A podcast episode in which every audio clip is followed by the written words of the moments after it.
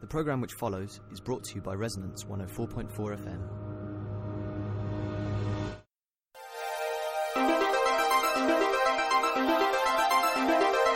You're listening to Very Loose Women. I've been working on a piece that speaks of sex and desperation. I've been screwing on the tracks of abandoned trains. So that was Art Star by the Yeah Yeah Yeahs to lead us into the final part of our three part series featuring the artist Lillian Lynn and founding members of Jiggling Atoms, Natalie K. Thatcher and Jennifer Crouch. This episode is all about creativity, so here are Jen and Nat talking us through the art and science crossover that Jiggling Atoms do. What Jiggling Atoms is, originally I applied for a grant to the Institute of Physics to put on an exhibition about visualising physics of Richard Feynman's videos called Fun to Imagine, and one of them is called Jiggling Atoms, and it was a visual metaphor in of itself. We're illustrators, artists. And we're interested in how it is that you can visualise ideas that have, I guess, a technical meaning. So I, I did physics at university and I did illustration and, and I always drew and it seemed that was the best thing to, to do. I think it's been a growing interest as well with, with Jiggling Atom is particularly why is it that scientists rely so much on the use of metaphor and communication. That's I mean that's fascinating. Jiggling Atoms as a group, what we do is we engage artists. So the first year that we did it, we did it with 25 contributing artists um, in physics. So we taught them with an actual physicist called Dr. Malte Opperman, who we met at Imperial. Um, we taught them a sort of six lecture series physics series, and we gave them a brief. Take it in either an exploratory or an explanatory route. So make your work to communicate something to the audience or explore the themes. Yeah, so by creating either an exploration or an explanation of what the artist had learned about the physics that uh, especially had taught them because he's you know he's a pretty awesome physicist and amazing communicator. We were able to sort of see how they responded to learning about something that normally seems very obscure and very complicated. So people hear, oh, physics, oh my god, that's impossible. But one of the things that Richard Feynman always said was that there isn't any special kind of person that can do physics. It's just that you have to care about it or be interested in it and then just work hard. And that's true. I wanted to start by asking us various women what creative endeavours, apart from the show, do we pursue and how big a part of our lives are they? I think I've I've done most creative things, but I like I'm, I I am a bit of a creativity addict. But it's like things that I do that engage a certain aspect of myself. So I do open mic nights. I record songs. I make videos for those songs. I write. I do a lot of drawings. I draw comic strips. I paint as well. So I like that it's a range of things. But for me, those things are very similar to, for for example, practicing Chinese. Like they they have the same function in my life as like something that I do for myself that makes me incredibly happy. Yeah. What about That's you, a really good range. I feel uncreative, although I think I think my creativity has declined massively as I've got older. Um, at the moment, I have a couple of painting sets, which I occasionally play with, but it tends to be something I do definitely when I'm on my own and when I'm in a very particular mood. And I have one picture that I've hung in my own bathroom. It's a very simple piece. I didn't know that you did that. I didn't know that you liked to paint either, and that you d- that you still do it. Because I used to do quite a lot of watercolors when I was younger. I'm not very good, but I really want to learn how to paint with some techniques and someone to help me and I- to actually do it and have some, you know, paints and some brushes. Well, come over one day and we could do something together because I so rarely make time to be creative, and it actually makes me quite sad. And I think when I was younger, my creative outlet used to be kind of drawing, doodling, doing like stupid things with clay, and also I wrote a lot in a diary. And now I feel like I've lost all of those outlets, um, which is probably just part of becoming an adult.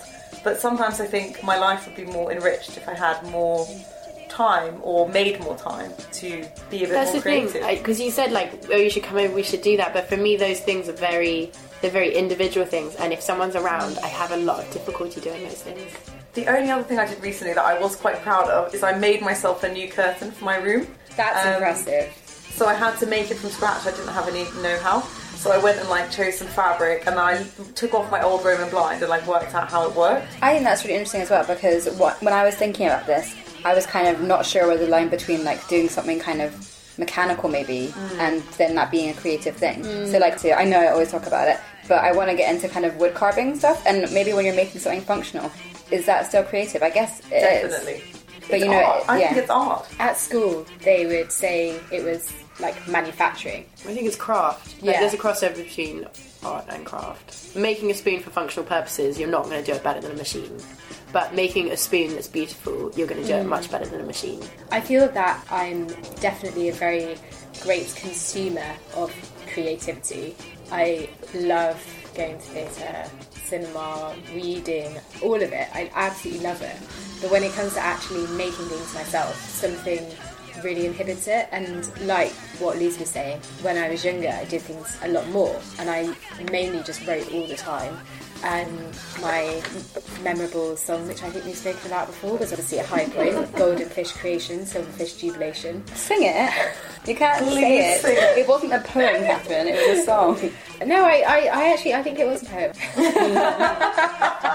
kind of, you know, the, the lines were blurred. But, you know, that's something which when I was younger and you're at school and a lot of your time is structured and you have to do all these um, things like, um, for me, maths and science I didn't really want to do.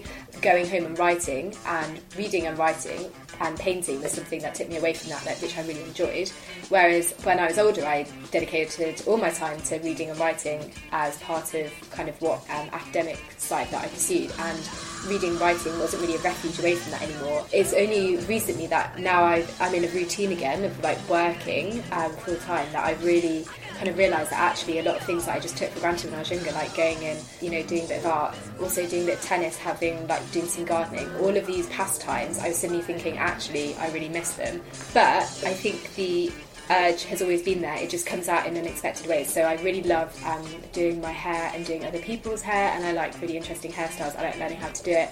I love makeup, and I think for me, one of my favourite parts of the day, and I know that I'm going to have a good day if I've had a nice routine in the morning and sat and thought about you know what I want to do and I've got a look and I you know like buying clothes that say at 60s and then doing some 60s makeup and doing beehive that to me is like I suppose self-expression but there's an element of creativity there as well that I should really harness it a bit more so I would love to come round and do some painting with you Lucy Awesome. I'm so excited. Well, I quite like having some sort of structure and instruction. I've liked to do things like I've I've done like pottery courses and things like that, and I like kind of having someone there and saying, you know, this is how you do this, and then you can kind of develop what you're doing beyond that. But to have someone initially telling you like this is how you do it, and yeah, mm. getting the skills built up. I know uh, Lily and I actually worked on some songs at one point, so you know there's a musical side to Oh my my life. You should And- record one for the show.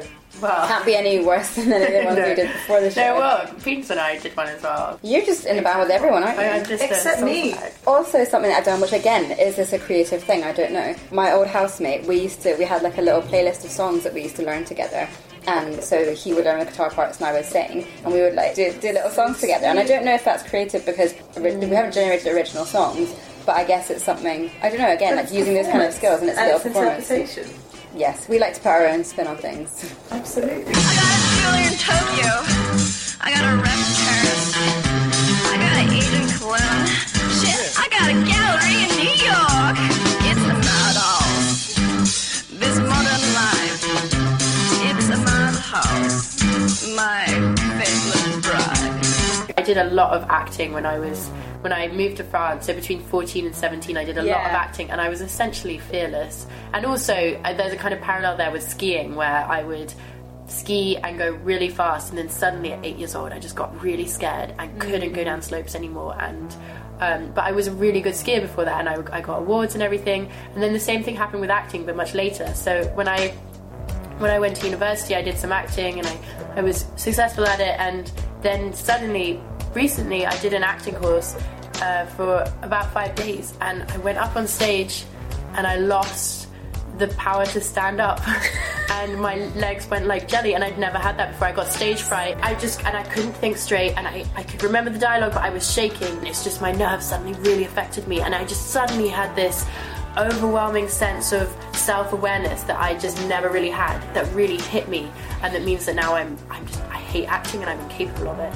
Well, I think that kind of brings me really exactly onto what I want to talk about. So, you know, we have talked about things that we do do, but we've also said we, we wish we did more. Mm. And I kind of wonder, like, what does hold us back from doing more? And I guess what you're also talking about is when you're a child, you don't really have this kind of maybe even a sense of yeah you're saying being fearless or maybe a kind of sense of embarrassment almost or kind of you don't worry is this good enough it doesn't really you know you don't really care like you're writing you're writing little stories to yourself now if you wrote a story you might think, God, this is so cringe, or uh, you know, I've written it like this. You know, you, you kind of cringe about it, and you worry about it more when you wouldn't have done that as a child. I don't know if you have similar Yeah, experiences. definitely. It's that fear of being judged But by an it's- audience. It, like it's an expectation of an audience that I don't think you have as a child, almost.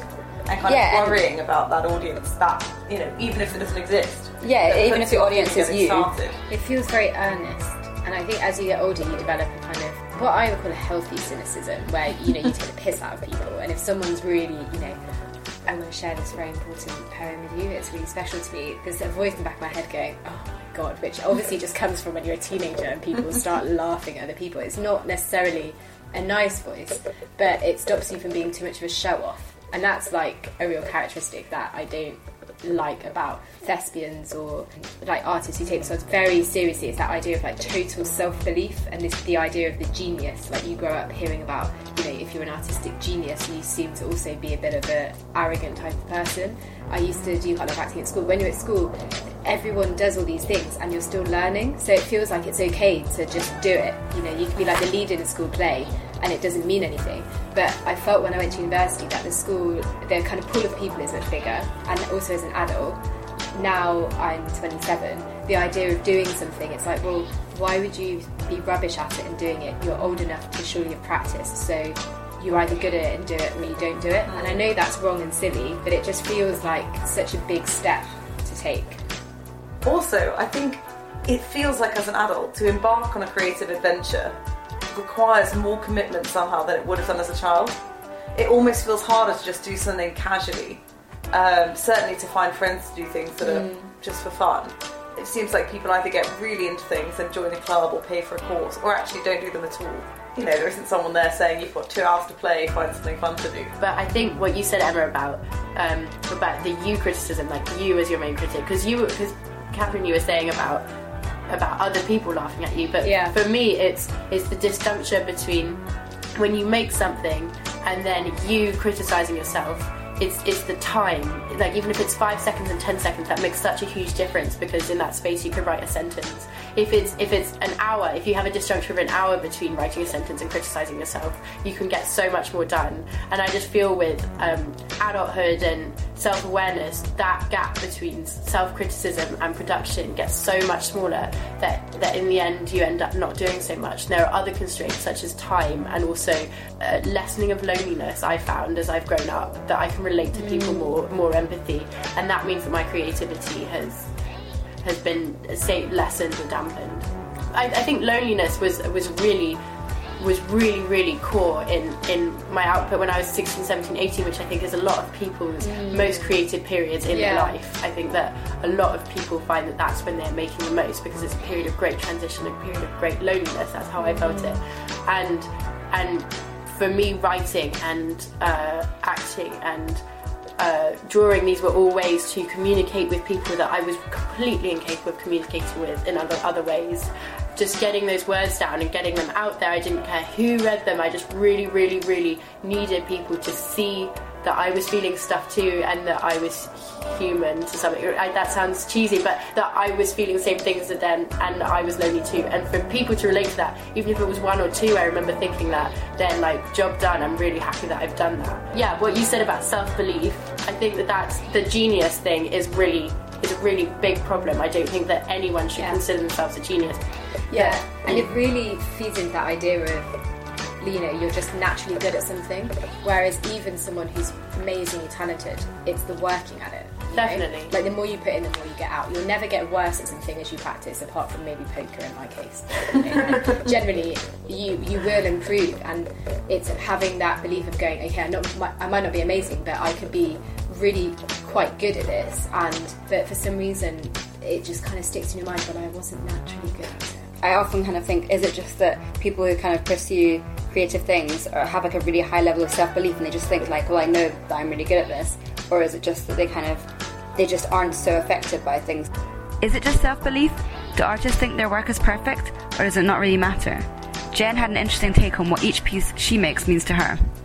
I went, I guess it was a graduate show a couple of weeks, and I saw some really amazing stuff. And I was really trying to fit to what I was looking at, and then I kind of saw, you know, a sign where it said what, what the piece was called, and then it had a price, and I kind of thought, if I made this really cool thing, I would never want to sell it. I just want to look at it every day. Limited edition. you know, but probably, you know, that's not how people who make art view their work. How could she sell this? It's so cool. I just would want to look at it all day long. Maybe you should buy it. Yeah. I think that's the thing is that you, you. I mean, I think this refers to what I was talking about before in there. Is that the, I mean, the way I've, I've kind of ended up seeing my work is just that these are notes, like all these are visual pictorial notes, and this is, you know, it's kind of. I semi, I semi, to be honest, I semi attend to my drawing. I, I listen to all kinds of things, and I, and I don't actually know. And uh, it just kind of happens, and then you just move on to the next thing. You get rid of it. the main thing for pursuing something that is completely ultimately pointless writing drawing all of these things don't have a sort of commercial aim or like but you get into writing you get into music you get into your hamburg period or whatever you get into your the moment where you're messing everything up and you're learning you get into that because you love doing it there's no other reason to get into those things you can't go into acting and think i'm going to be really famous I, I guess a lot of people do do that but you can't go into acting with that spirit because within three years you won't be famous. Within five years you might be, but you've got to get past that really tough period of being really awful, and so that you can learn. And and that could happen at any, any moment, and it's different amounts of time for different people. So just got to keep going and loving it. But then I guess, you know, obviously you have a real creative drive to write and those kind of things, and maybe none of us, I don't know if we do, but have a similar level of a love, an urge and a need to do that. But I, I don't think we should be put off from having creative endeavor. I mean, like, you mm. know, you don't need to love something. I think you can kind of experiment and try out different Absolutely. types of artistic But that's loving it. see That like like feeling that you want to do it. That's what I call loving it. You don't need to be like writing is more important than death. like that's ridiculous. You know, you've got you've got to be like, what do I want to do with my afternoon? Do I want to go? Uh, do I want to go rowing or do I want to sit at my desk? You know, that's that that is an option that most people are. You know, have on a Sunday. That specific option of going rowing. I don't know, going for a walk, fine, something more relatable. I, I've never rowed, so I don't know why I said that. Um, but and, and you've just got that moment where you're like, should I go see friends or do I want to stay on my own and do something really lonery? And when you have that moment, you pick the the one that you're going to want the most at that moment. And usually for me, it's friends, hanging out with friends. So I do less writing at the moment. I think what's coming through is this idea of having time alone and making time alone to sit and really think about things and then express yourself. And if you're when you're kind of around other people and you're having fun, you don't get that. But there's something just about having time where there's nothing else going on, and that's when you that's- experiment. that That's when your mind roams. Like when I was younger, I just had such an active imagination because you know, I was effectively an only child, um, outside, you know, like all weekend, and no one lived near me. So I could have like, you know, days or weeks sometimes with really minimal interaction with other people. So you obviously retreat into a, a really rich interior life. And that daydreaming capability is definitely still with me. Like I'm a very big daydreamer. So in a way, there is some kind of creativity going on, even if I don't formalize it. But it's always there, like very introspective. Daydreaming is person. cool. Yeah. I also think it's interesting what you're maybe both saying about these kind of creative things that you're doing being mainly on your own. Because of course there's like a scope to do things creatively in a group, or mm. even as you're saying, you know, before you're talking about let's do some painting together, and maybe almost feeling a need to have someone else there Yeah. to have a kind of social aspect to it, to maybe feel a bit less embarrassed, and also so you can do things together, like you can make something together. Here are Nat and Jen talking about the relief and the joy of meeting like-minded people to collaborate with. Well, I didn't get any A levels, and the only place that would take me was art school. I got one A level, and but it was a really good decision. And then because I went there, I discovered learning and, and books and the joys of discovery. I was an explorer suddenly, mm. and that and met Jen and met these amazing people. And Camberwell. Uh, Adrian. Adrian, Adrian Holm, Adrian Home. this amazing lecturer who who lectured us on art and science. Yeah. and so embedded this Realised and introduced me to Lillian as well. And actually, it was meeting Natalie because I always, I mean, I had friends that were artists once I stopped doing physics, and um, I always thought, oh, I just won't talk about it and just about about the overlap. And then meeting Natalie when Natalie said, oh my gosh, you did this studying and this is something to be celebrated and I suddenly felt like it was okay. Like I was actually really nervous about what am I doing? What have I done? And I don't know what to I think it takes it takes a while to figure out like actually I'm just gonna it sounds quite bad and probably potentially pretentious, but I'm just gonna do what I want. And I'm gonna say I'm going to say that this is what I'm doing and I'm going to enjoy it and I'm going to try and be just, I don't think, authentic to myself because I always tried to um, uh, push, push my interest in science to the side because everyone else that I knew before I started at Camberwell I said, no, you should just draw. You don't need to do science. You don't need to think about it. Just draw pictures. That's what you should do. And, and I just thought, I can't just if I just draw all the time, I just really get bored. I need to read stuff and meet people and talk to people, and then having people telling you. I think it's also being young and not just not knowing what, and just feeling a little bit uncomfortable about what it is that you want to do, and just not knowing, and just genuinely being scared about. "Mm, Actually, I've been reading these books and stuff, and I've got no one to talk about all these interesting ideas with.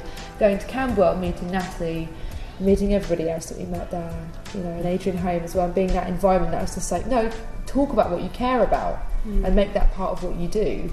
Um, it was one of the most liberating experiences I think I've ever had, really. Well, I all my music's on my own because I'm such an awful musician. But but but filming and um, and theatre are things that you have to do collaboratively, and that's why I've always really tried to pursue them, even though I'm not very good at them.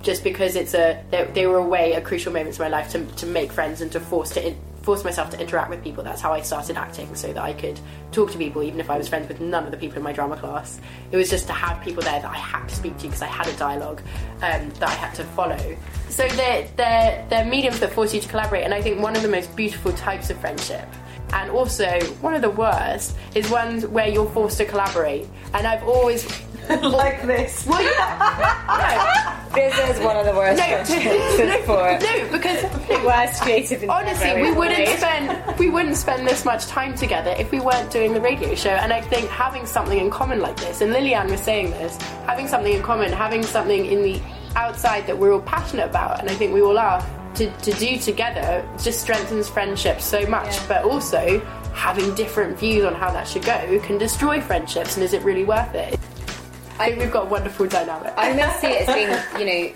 two different aspects to your kind of interior life. Like this obviously is as often talking about our personal life and then making it very public and we collaborate. But for me there's always something that I do and you know the creative aspect is when you're a creator you're in control and in charge. And obviously like with art and criticism and things, there's often like comparisons drawn with this idea of, you know, is the writer in charge of the text, is the painter in charge? They're kind of like a godlike figure, but there's something about having total control over something, even if what you're having control over is like a piece of absolute shit and you hate it. You know, it's, it, there's one thing about something being interesting or intriguing, and another thing about what the artist actually wants people to look This at. is this is the thing where we make it what we want to make it because as as an artist you have to give that up. It's like we're putting it in the world, and people just like it reminds me of this. And, uh, yeah, Like, Yeah, that's- uh, yes and no. I mean, I do think that, um, you know, I do think that really you have to learn how to show your work in a way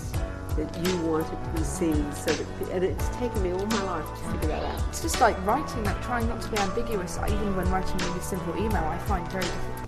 Oh, emails are really don't. well, because you know, it, normally you're so casual in an email, and then when you actually have to write somebody something difficult, you know, that might be misunderstood, you inevitably get misunderstood. It's still like a relief sometimes to have something that is purely your own. Yeah. And then it, great to have a space where we do this because I love this, but I also do like when I sit and write something at home, like just doing it myself, and it's a wrestle with myself. You know, how can I get my brain to be cleverer, better? Why does this sentence just sound crap? Like that in itself is. It's, it's, it's more difficult than actually working with other people mm. because I can empathise with other people more than I can with my brain's limitations. I just you want to make something because you're feeling alone you want to communicate but then also you've got this i've got this niggling thing like i've got to have something out there so that i can show people that i'm having something that you've created that you can put your name on being proud of it. You don't have that from an office job. You don't really even have that from teaching because it's a momentary thing but something where it's like there's a record of it but you leave a record that's that's been something that's niggled So like once we've made something, how do we know that it's good enough to share with other people? Like, at what point would we, would we let them look at it? When do we stop being embarrassed? When do we think it's good enough to share? So first of all, there's like a general thing where I'm just like it just has to be out there. So it's never good enough to be out there. So I was part of that that group at university called the Failed Novelists, and the main ethos is this line by Samuel Beckett, which is failing better, and you can always do better. Every, anything you make can always be better. Everything can be better all the time in, in, in any part of your life, a meal or whatever. And so you've just got to do what you can and get it out there in the amount of time that you have. And I mean, within that, there's how much time you spend on it, and obviously all these things that you negotiate. But the main thing is, is that you just got to get it out there. She's writing a novel. She's writing, she's weaving, conceiving a plot. It quickens, it thickens, you can't put it down now. First thing that I got out there was, for me, part of getting that out there was I just need something to my name. Like, like that was the main thing. I just submitted it everywhere and then see who took it, and someone took it, and I was really happy about it. I wouldn't have, I wouldn't be proud of it now, but back then I was really, really happy with it. Whereas now I've kind of changed a lot, and everything I put out, I put out under various pseudonyms on the internet. The main one is Polly McDoodle, so that's all of my sort of funny stuff, and that's one persona. And then I have a few secret blogs.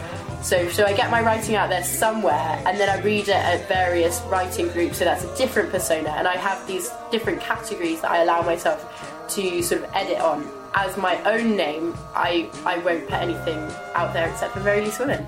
I love the use of a pseudonym. It's that idea of it's a different part of your psyche. So Mm. it's not the person sitting here with us right now who does the drawing or the writing. It's it's literally another part of you that maybe we don't know very well. Yeah, no, I completely agree with that. I, I don't want my professional persona, for example, to be associated with that, with my goofy drawings and my silly songs. I don't want people to think that that's me because it's it's not me when I'm talking to them. It's me when I'm alone in my room. So it's like a practical reason as well as just Yeah, I guess so. Yeah. I actually um I would like to write books and I have a few ideas and I just haven't made it happen. So I don't know whether it Are they will. sex books? I have thought about sex books, but they're, they're probably just I- history books. I think Um, the correct term is erotic novels. isn't it? Yeah. Unless it's instructional, in which case maybe I don't think it would be instructional, more kind of scenario led. Um, but anyway, mainly history books. Um, I, I do actually, I've, I've, I've always thought that if I did it, I would publish under a um. I think it allows more freedom, doesn't it? Like you said, you know, even from a professional level, it allows you to express a your ideas that might be incompatible in some ways with other aspects of your life, I think that's true. and not feel not feel um, that you're putting any part of your yourself at risk in a way. And it also allows you to kind of lose the, the shame and the kind of embarrassment that we're talking about because, you know, it's not being traced back to you, so you can kind of have a go if it's a bit rubbish or whatever. It hmm. doesn't really matter. you know, I didn't really approve of this whole thing of having a, you know, like a Twitter account and putting stuff out there, but really toning down your thoughts and self-expression, like, and not sort of standing by who you are. Well, that's a problem with immediate publication and the internet. There's a record of everything that we do if we put it online. It's true, we could all maybe trace back to some really cringy MySpace poetry we might have written at the age So of much 14. MySpace poetry. Really? I did So have a much. journal space. There was a mini craze in the sort of like grunges at school, so I kind of had one. So I was hovering on the very outer fringes of that grunge gang. But I also think like any attempts, even if you know you're 13 and it's kind of cringy or whatever, it should be kind of applauded for trying and putting yourself out there. So let's end with some creative resolutions. Obviously, Lucy and Catherine are having their painting session. Absolutely. Yeah. Also, does anyone want to go ceramic pot painting with me? I'd rather make a pot than paint a pot. Okay, I'm happy to I, I would make quite pot like to paint paint. pot, but I like to make something. I made um, quite a lot of stuff at school, so I would like to do that again. I'm going to sign up for this spoon carving course that I've been talking about like my whole life. So that's my main plan. But also, I feel like we could also inject a bit of creativity into everything we do. Like, I don't think it needs to be let's do this creative thing. I guess also teaching can be really creative. The way you The way you make toast could be creative. cooking that I did today, actually, that was quite creative. Wasn't Very it? Was- creative. yeah, it it was, was wonderful. very delicious, Emma. I feel like I kind of creatively rubbed my fake tan on this morning and very nice arabesque swirls. Not too creatively that it didn't have a full cover. Well, next time and then, then there'll be a pattern. I, I am actually trying to not follow the textbook as much in my job, but um, once I finish the course that I'm on, I will go back to all of my resolutions. So last year I had this blog called a scan a day.blogspot.co.uk, if anyone's wondering, where I would upload a scan a day of a drawing I'd done, and I managed to do it for over a year, so I'm really proud of that. And so I'm really happy that I did that, so I'll probably have a new one once I am purposely unemployed again. Excellent. We look forward to that. Well, I think we're all feeling inspired to pick up a pen, a paintbrush, or even a spoon gouge.